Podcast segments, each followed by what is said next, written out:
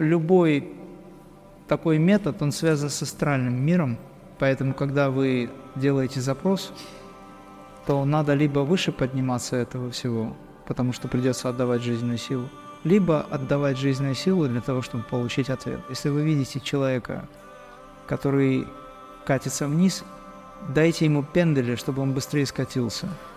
Так он быстрее поднимется. Вы думаете, просветленные – это те, кто свет имеют – Просветленные – это те, кто понимает, что свет и тьма – это иллюзия. Просветление – это состояние за пределами понятий «плохо» или «хорошо». Это уравновешивание, это управление процессами.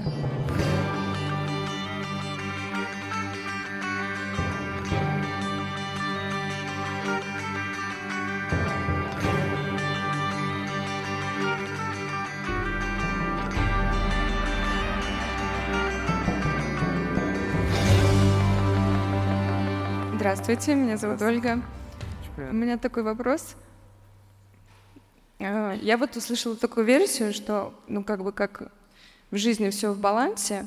Э, есть день, есть ночь, есть инь-янь, есть мужчина и женщина, энергии. И как бы еще услышала такое, что столько, сколько в человеке света, столько в нем и тьмы. То есть темной стороны его. А как же ну, светлые или просветленные? Как они с этой энергией? Ну, если это, ну, как бы есть, ну, так это или нет? Вы думаете, просветленные это те, кто свет имеют? Просветленные это те, кто понимает, что свет и тьма это иллюзия. Поэтому дело не в, не в свете и дело не в названии просветленный, то есть он просвет. Что-то знает, а про тьму не знает. Просветление – это состояние за пределами понятий «плохо» или «хорошо». Это уравновешивание, это управление процессами. Но отчасти вы правы. Допустим, представим себе график вот такой. Здесь 0, здесь, допустим, 7. Седьмой уровень – это уровень абсолютной святости. Здесь 0. Вот когда человек поднимается, согласно закону бытия, две энергии вращения. Помните иньян принцип, да? Они взаимодействуют. Поэтому, если вы поднимаетесь на плюс 3, практикуя и развиваясь, то на минус 3 вам готовят испытания. Если вы поднимаетесь на плюс 7, то минус 7 тоже.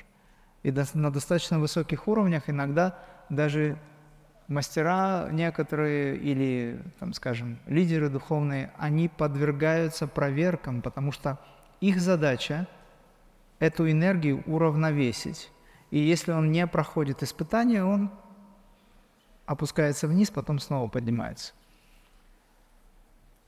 Но нельзя сказать, что в этом человеке есть тьма.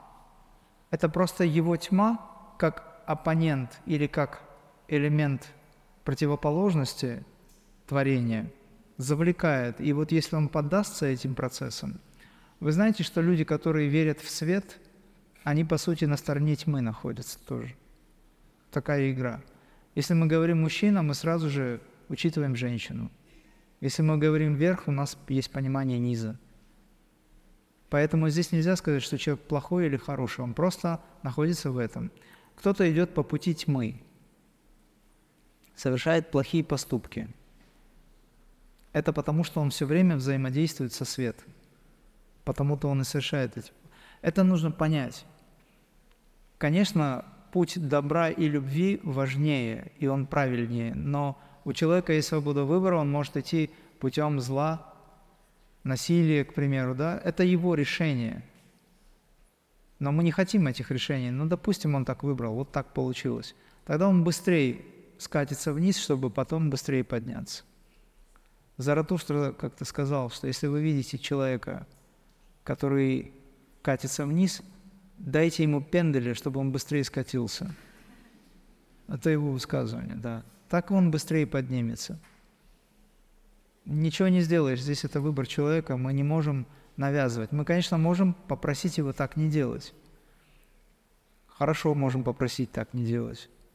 Но если он продолжает, значит, это его выбор, мы не можем нарушать свободу выбора, и тогда сама Вселенная решит задачи с ним. Поэтому здесь очень важно, чтобы вы понимали, что тьма и свет, они все время взаимодействуют. А мудрец – это тот, кто понимает, что это два начала, уравновешивающие друг друга, без которых не бывает ни одного, ни другого.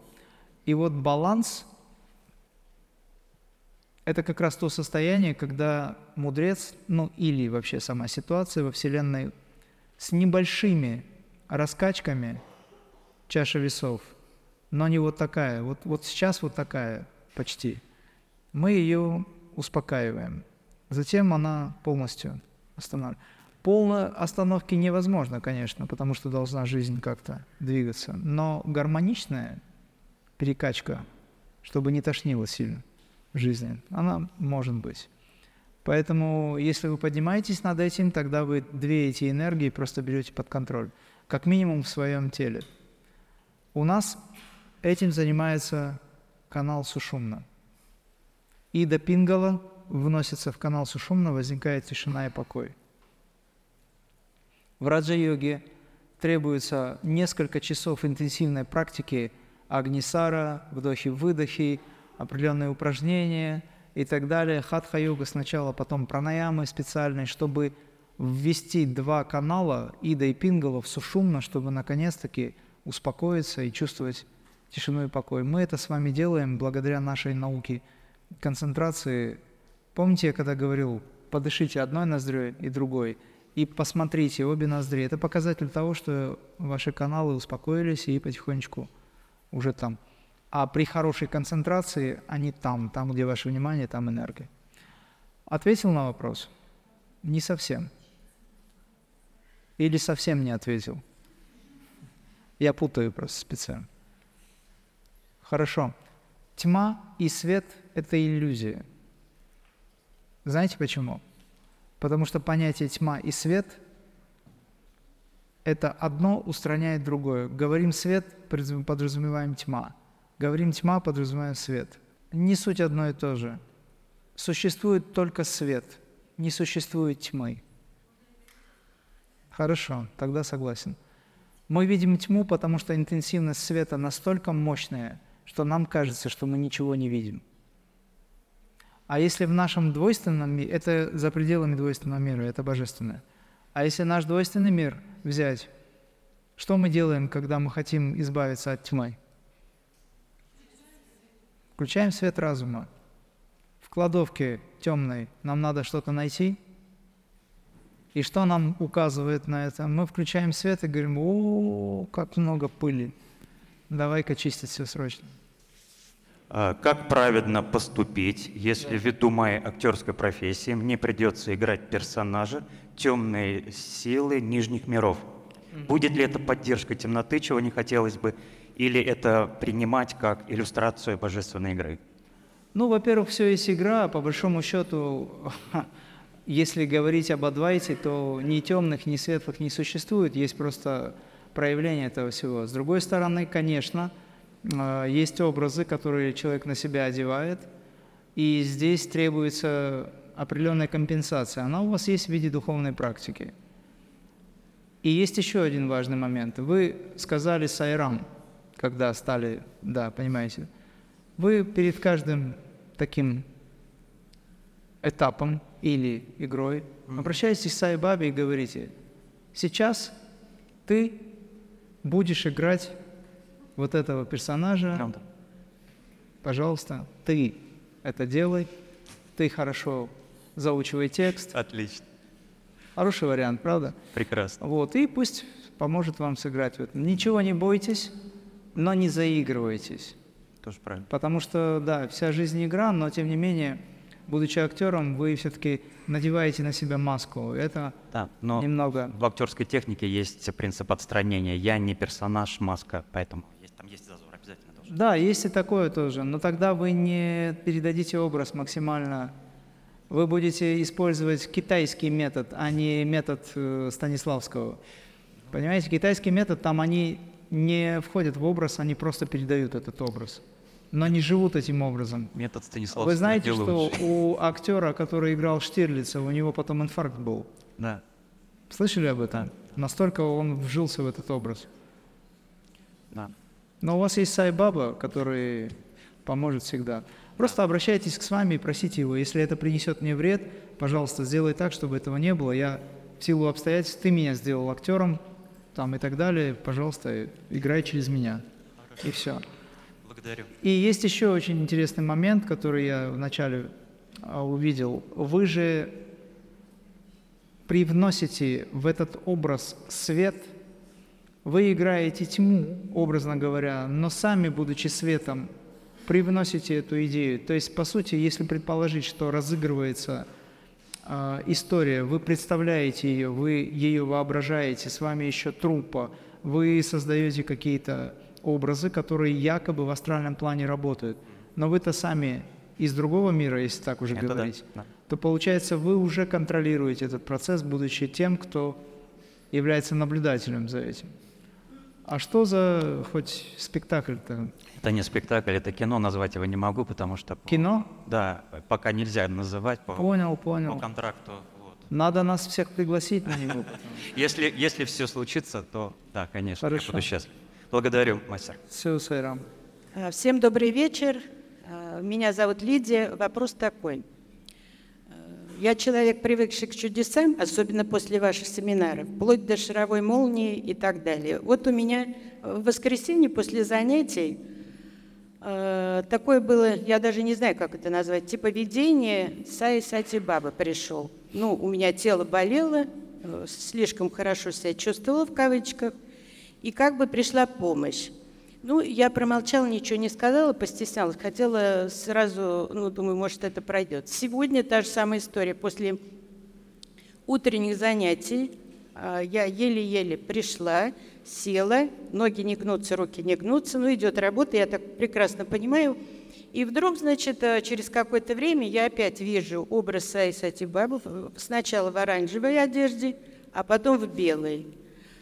А, И э, начались движения, у меня это бывает, когда я делаю сидя э, упражнения, начались движения, как будто мне какие-то части тела, мышцы ставят на место. Ну, то есть такие странные движения, их тяжело действительно объяснить.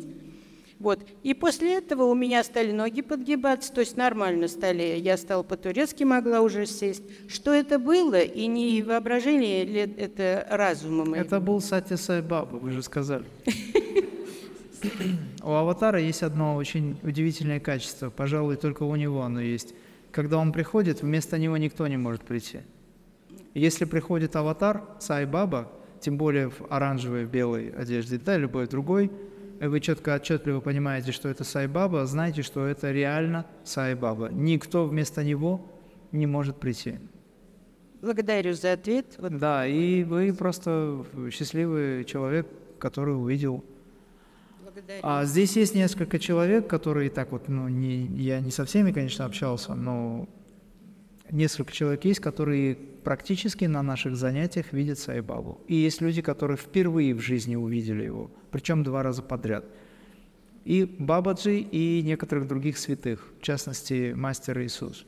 Поэтому вы можете быть уверены в том, что работа идет, и вы сами отвеч- отвечаете себе же на вопрос тем, что отметили, что работа идет, и вы понимаете, что она идет. Это очень хорошо.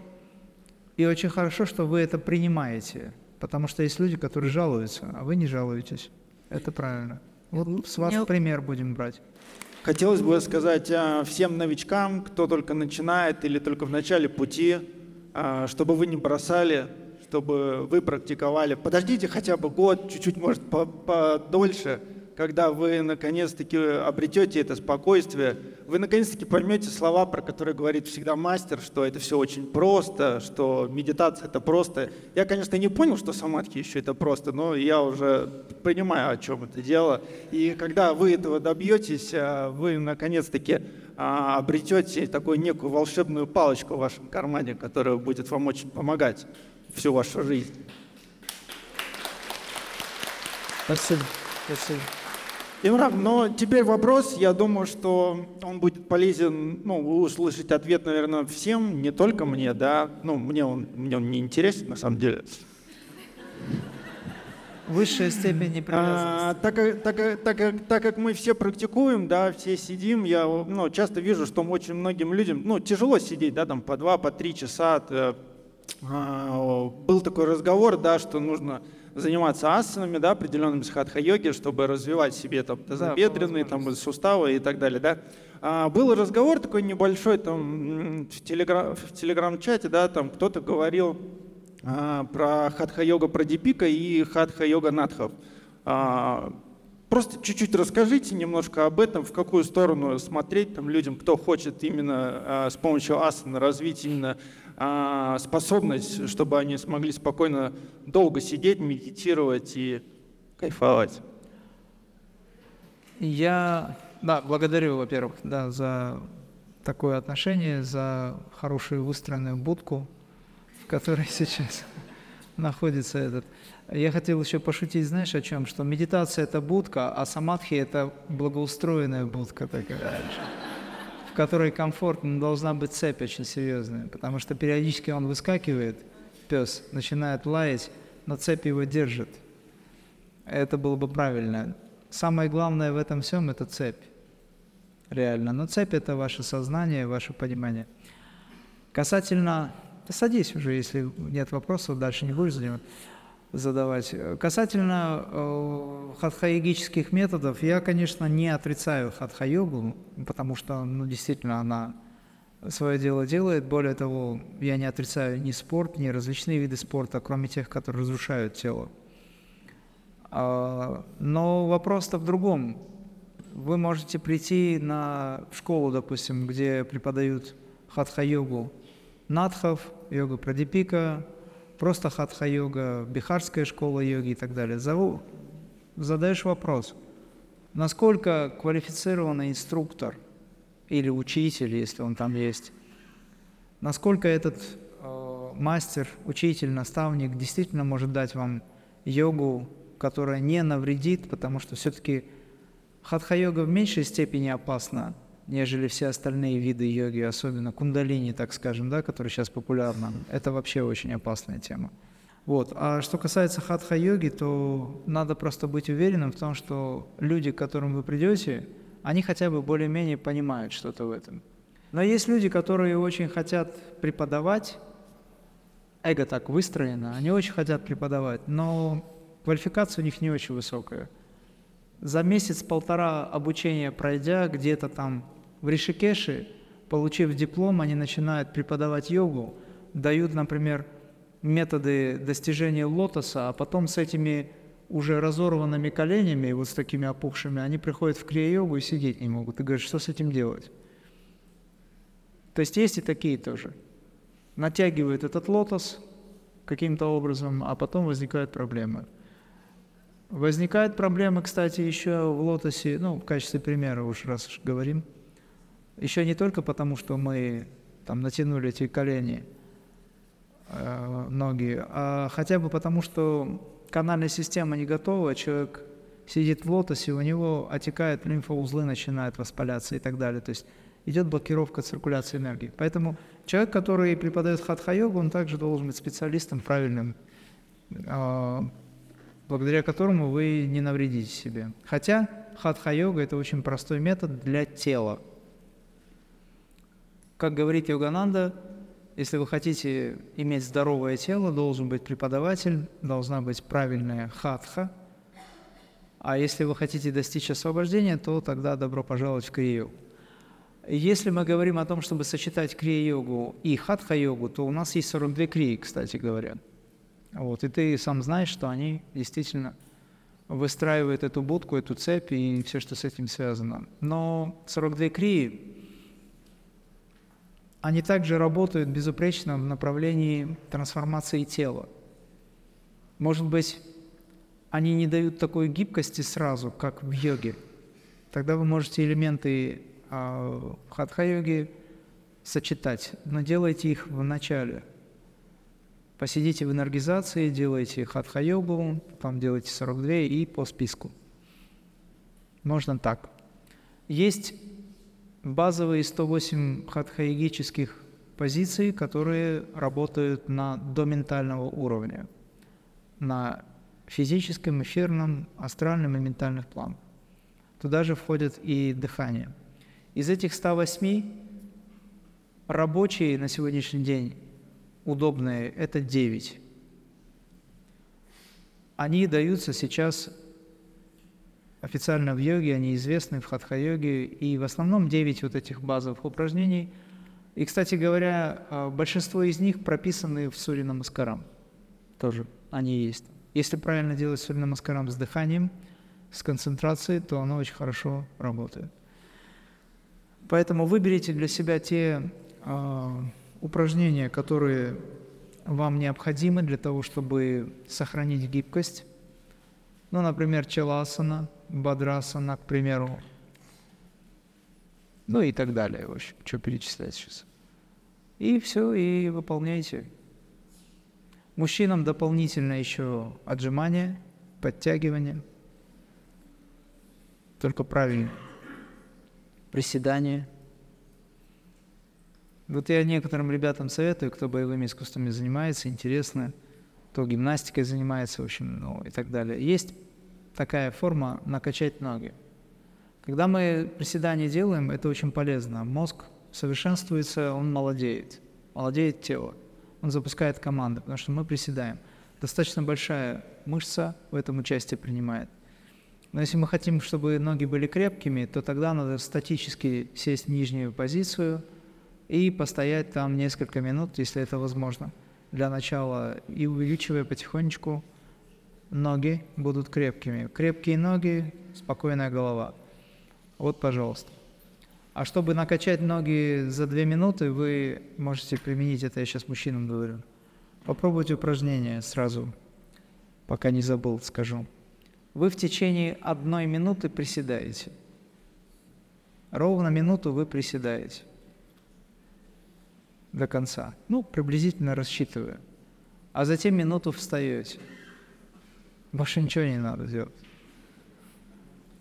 Но в крайнем случае сделайте вторую минуту то же самое. Потом вы уже не встанете. Вот и все. Две минуты, но ноги будут как сталь. Там-то, конечно, э, в руководстве требуется сделать в течение двух минут один спуск, подъем, спуск, подъем, потом 20 секунд отдыхаешь и еще раз сделать так. Ну, как правило, еще раз у людей не получается уже. Вот попробуйте. Поэтому да, хатха-йога хорошо, применяйте, но только смотрите, чтобы наставник был хороший. У вас что? Здравствуйте. Добрый вечер всем участникам, добрый вечер мастерам РАМ. Тоже краткая предыстория. Около шести лет назад а, у меня случилось, ну, случился внутренний отклик на то, что я начала искать какой-то смысл жизни для себя – я его искала в ведах, в Кабале, в Библии, в магии, в рейке и так далее. У меня были тоже разные учителя, вот как говорила до этого девушка. И я остановилась на таком направлении, как Таро. Я потом... Таро? Таро, да, все правильно, карта Таро. А, я разными методами пробовала работать с картами, как гадание. Сейчас я убрала полностью этот метод, потому что, как вы говорите, к чему я пришла, что у человека есть разные линии вероятности, только он сам для себя решает, да, ну, вообще, что, какую судьбу и какую жизнь он может строить. И вопрос мой заключается в следующем. Я видела у вас на Ютубе, что вы говорите о том, что карта Таро — это что-то негативное и так далее. У меня вопрос, как заниматься можно этим инструментом во благо другим людям, да, потому что я в том числе а, несу это направление, это является моим любимым делом, которое мне нравится, и мне важно понимать, как это делать, ну, назовем так экологично. Вот. Вы какие карты используете? Wait. Еще раз? Классика Уэйта.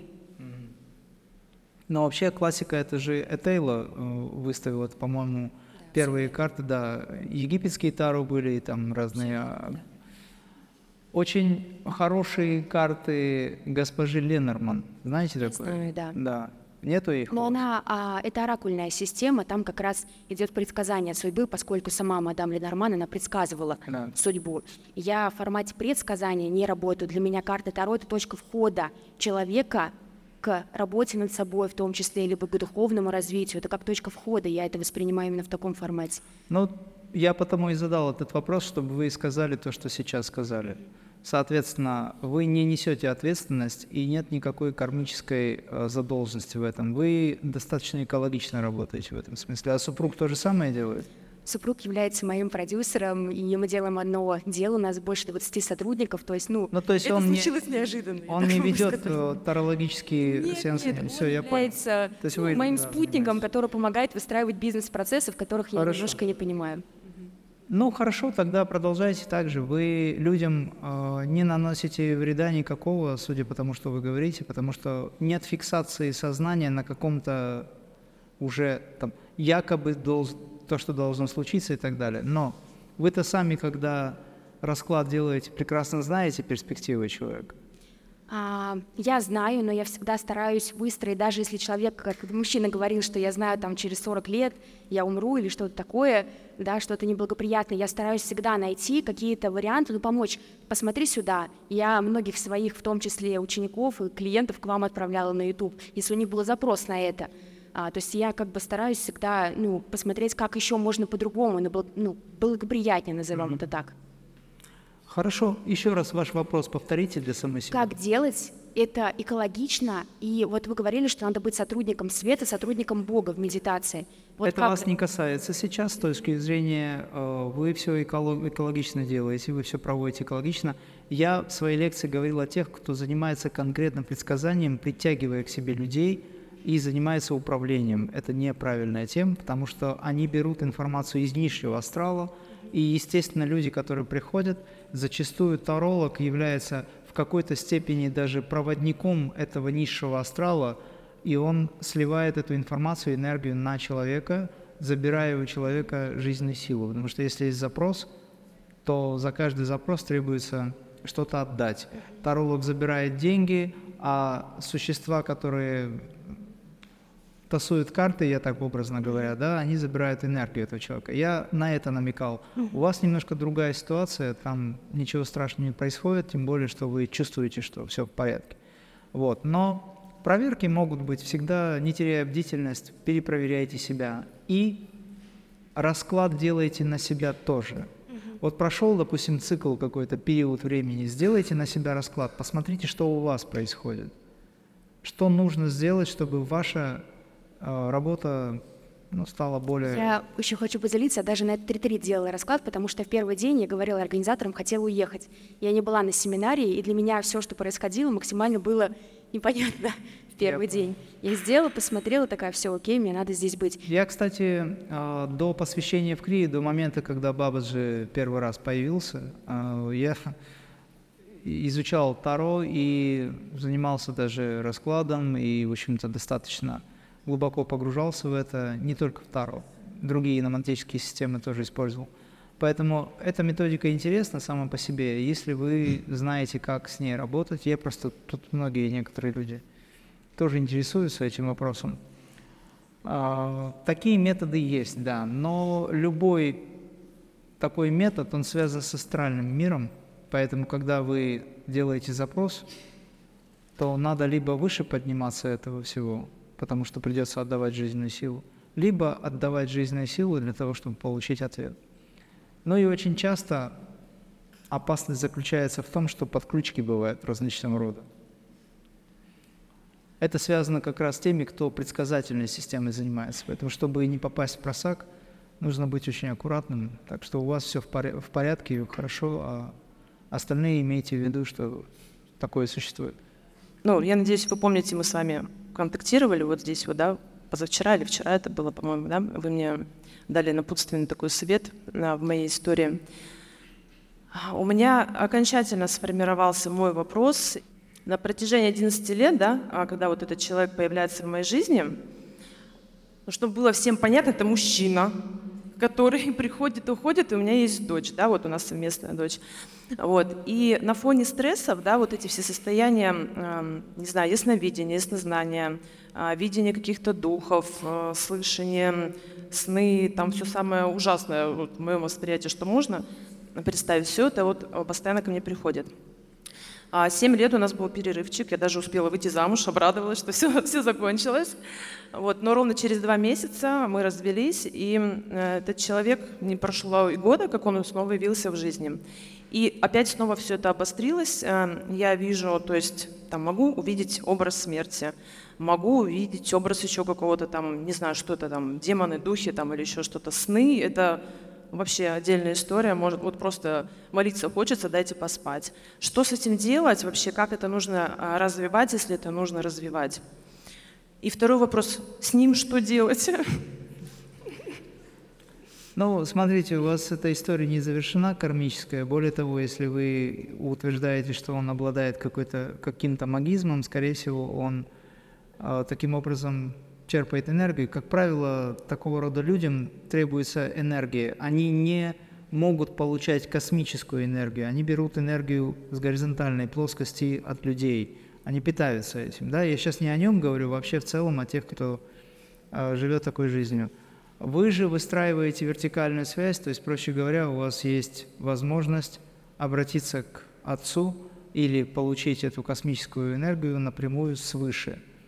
А у колдунов эта возможность отрезана, потому что они другие. Они отказались от Бога и занимаются вот этими делами из горизонтальной плоскости, получая жизненные силы. То есть он фактически черпает эту энергию, а вы донором являетесь. Соответственно, вы два месяца вы вышли замуж, два месяца вы пожили, там обряд провели, скорее всего, вас развели. Такое тоже может быть. Вот. Ну что с этим делать? Значит, обратиться к человеку, который может помочь вам снять это заклятие, и чтобы оно не работало. Это один вариант. Второй вариант, занимаясь практикой саморазвития, подняться над этим, поднять свои частоты, обратившись как говорится, к свету внутри себя, вы знаете, как это делать. Сказать, что вы принадлежите Богу, и никто не имеет права брать вашу энергию без вашего разрешения или решения, ведома и так далее. Вы отказываетесь с этого момента питать этого человека, либо эту сущность через этого человека потому что там его уже нет, там за ним стоят.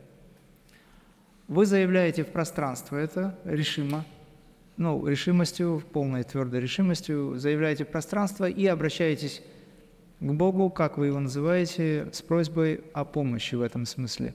Эта внутренняя установка должна сработать. Внешне вы просто отсекаете все контакты – ну, это может быть выражено как и заблокировать номер телефона и вообще полностью.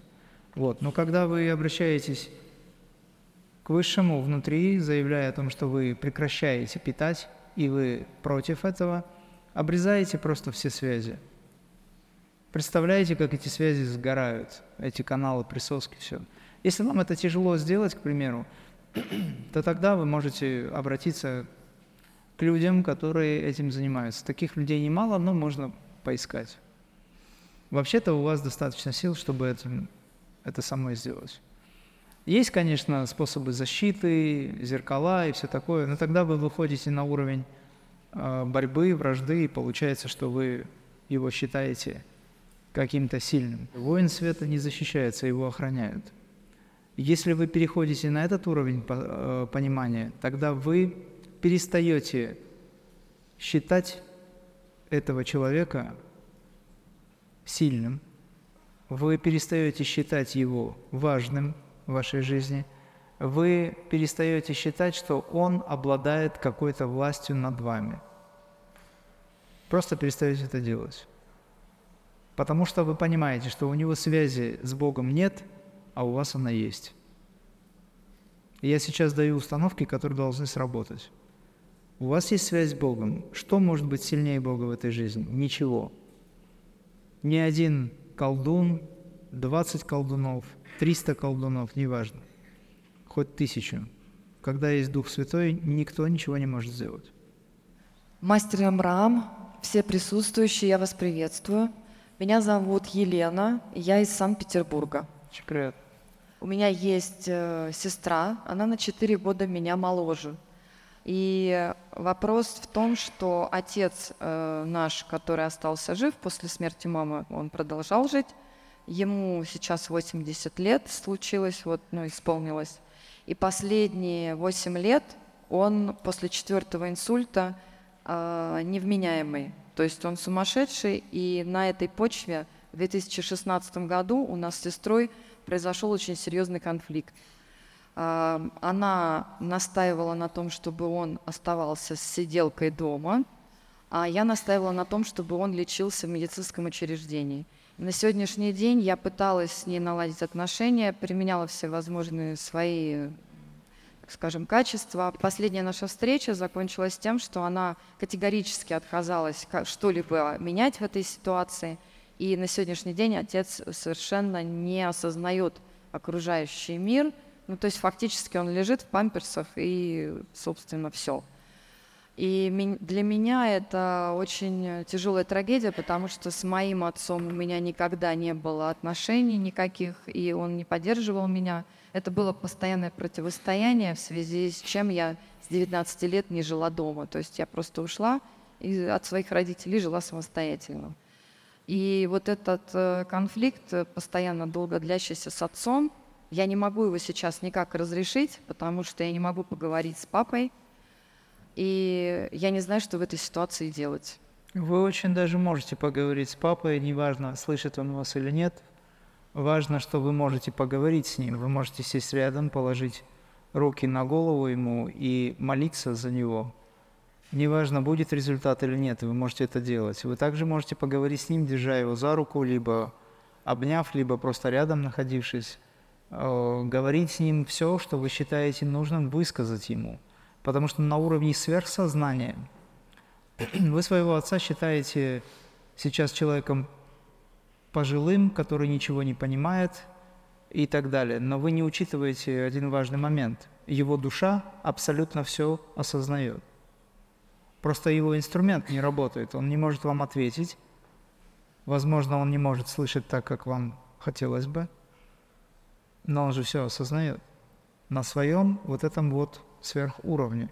Поэтому вы можете говорить, и вы даже почувствуете, что он вас чувствует и слышит. А как Я вам скажу другой пример. А, Я когда уехал в Индию на ретрит, просто маленький фрагмент жизни, мы только закончили ретрит, мне звонят из э, моего города, где я родился, родственница и говорит, что твоего отца срочно гос- госпитализировали, он в реанимации, у него обширный инсульт. Я вот вылетел. Когда я прилетел, э, меня там знакомые туда не пускают, но меня завели туда. Но я зашел в реанимацию, куда никого не пускают. И он там лежит в коме. А в соседнем кабинете сидит суперврач, который, у которого там есть, ну, то есть а, мониторы, и она следит за дыханием, за ритмами сердца и так далее каждого, кто лежит там, несколько человек. Я когда зашел, я взял его за руку и стал с ним общаться, я даже не разговаривал ничего. И у него стали дергаться эти графики. Он рукой стал дергать, хотя он был несколько суток в коме, глубоко. Он так и не пришел на поверхность, он не поднялся, потому что его можно было бы вывести, но боли, которые он начал бы испытывать, они были несовместимы с жизнью, поэтому он вошел в кому. Это компенсация. Сейчас те боли душевные и страдания, которые ваш отец может испытать, и душа может пострадать из-за этого, они компенсируются его вот таким состоянием. Слишком большая нагрузка за жизнь. Слишком большая нагрузка совести и многого всего. А вы можете облегчить ситуацию тем, что вы возьмете его за руку, спокойно будете с ним разговаривать, как будто он вас слышит, как будто он вас понимает. Причем не как будто, а так и есть. А что же делать с сестрой? Любить, а что вы с ней сделаете?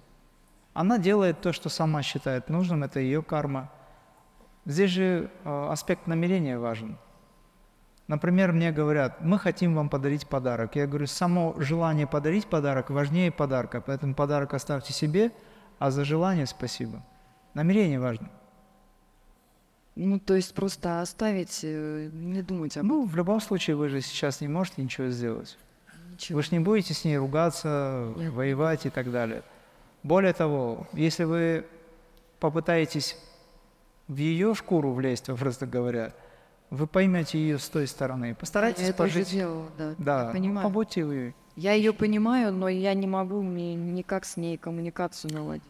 Когда вы не можете что-либо сделать, у вас есть возможность обратиться к Высшему и сказать, я думаю, что надо вот так, но происходит по-другому. На все твоя воля, пожалуйста, если ты можешь что-то изменить, если ты считаешь нужным, измени. Если нет, пусть будет так, как будет. Эти события в вашей жизни потому и происходят. Безвыходные ситуации, так называемые, да, их не бывает, но тем не менее, пусть будет предположим, что они есть, для того, чтобы вы наконец-таки обратились к Высшему. Потому-то тяжесть событийного ряда жизни и возникает такая, чтобы вы, уже думая, что вы ничего не можете, а ничего и не остается, кроме как обратиться к Высшему. Потому что по-другому не происходит, к сожалению. Да, я поняла, благодарю. Да, а общаться с отцом надо. Он все понимает, все чувствует. Благодарю вас, спасибо. Всех благ, Сайрам.